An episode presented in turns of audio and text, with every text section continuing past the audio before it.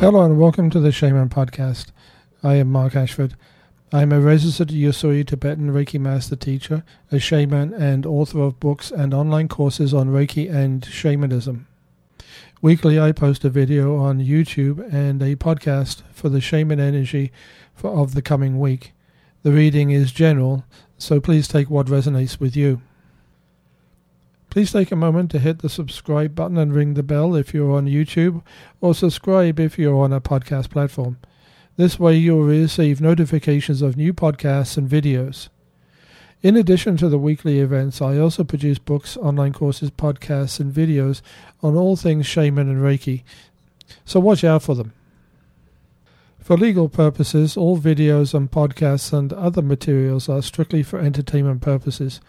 Viewers and listeners have free will and are entirely responsible for any interpretation they place on the readings.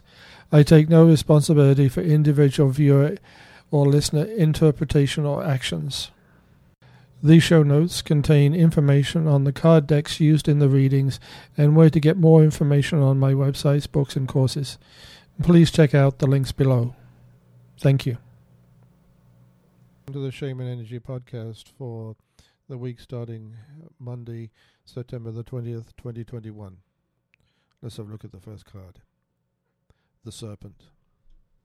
Two serpents entwined on the caduceus, the symbol used by doctors for health and knowledge. The serpent is a powerful symbol of both. Perhaps it is time for you to work on both. Give up bad habits such as smoking, which damages your body. Learn something new that will bring new abundance into your life. If you are about to study or do not know what to bring into your life, the serpent is here to guide you. Follow the serpent's guidance, and you will be abundant and happy. Even if what you receive is a message to rest, do so. Perhaps you are receiving this message because you are trying too hard and not going with the flow. Soul retrieval. Soul retrieval is a fundamental role of the shaman in a community or and or a tribe. Illness and sickness can often be traced to a piece of the soul being missing, either stolen or scared away by events and occurrences. During a soul retrieval ceremony, a shaman will journey into the spirit world to retrieve the missing soul fragment and bring it back and integrate it back into the person who is sick and heal them. If the soul fragment was stolen or taken away by an evil spirit, a struggle would ensue. The strength and wisdom of the shaman and his or her helping spirits will bring success, but sometimes failure if the spirit that took the soul fragment is too strong. Look at your life and people and things that have hurt you. You may still hurt from an emotional wound that was inflicted some time ago and which cannot and which you cannot let go of. Now is the time to move and give up the dwelling on that loss, that hurt, that pain. Do battle with the feelings that still exist within you and defeat them.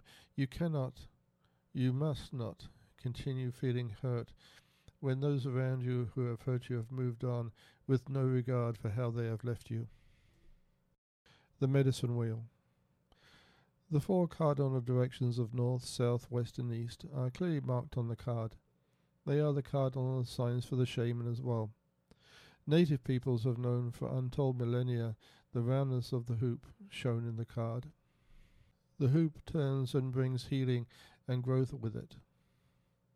To a person, to an animal, or a community, healing and harmony appear at as it moves. You may say that it is the world card in tarot.